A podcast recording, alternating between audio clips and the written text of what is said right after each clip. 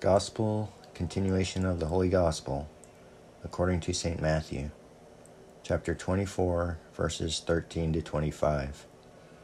Jesus foretells the destruction of the world and his second advent when all nations shall see the eternal judge coming with power and majesty in the clouds of heaven. At that time, Jesus said to his disciples, when you shall see the abomination of desolation which was spoken of by Daniel the prophet, standing in the holy place, he that readeth, let him understand. Then they that are in Judea, let them flee to the mountains. And he that is on the housetop, let him not come down to take anything out of his house. And he that is in the field, let him not go back to take his coat. And woe to them that are with child, and that give suck in those days.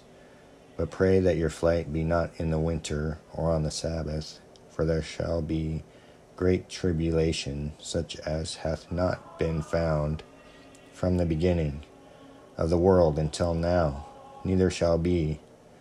And unless those days had been shortened, no flesh should be saved. But for the sake of the elect, those days shall be shortened.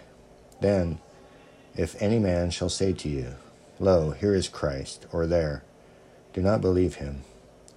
For there shall arise false Christs and false prophets, and shall show great signs and wonders, insomuch as to deceive, if possible, even the elect. Behold, I have told it to you beforehand. If therefore they shall say to you, Behold, he is in the desert. Go ye not out.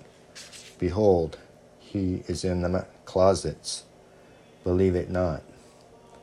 For as lightning cometh out of the east, and appeareth even into the west, so shall also the coming of the Son of Man be. Wheresoever the body shall be, there shall the eagles also be gathered together.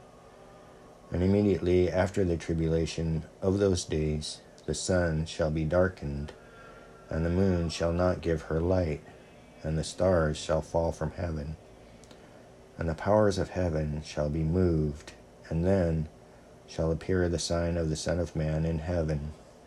And then shall all the tribes of the earth mourn, and they shall see the Son of Man coming in the clouds of heaven with much power and majesty.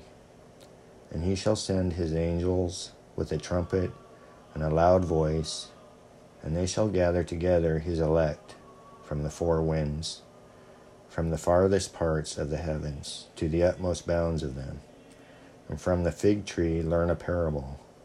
When the branch thereof is now tender, and the leaves come forth, you know that summer is nigh. So you also, when you shall see all these things, know ye that it is nigh, even at the doors.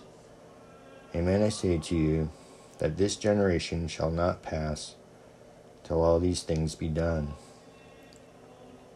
Heaven and earth shall pass away, but my words shall not pass away.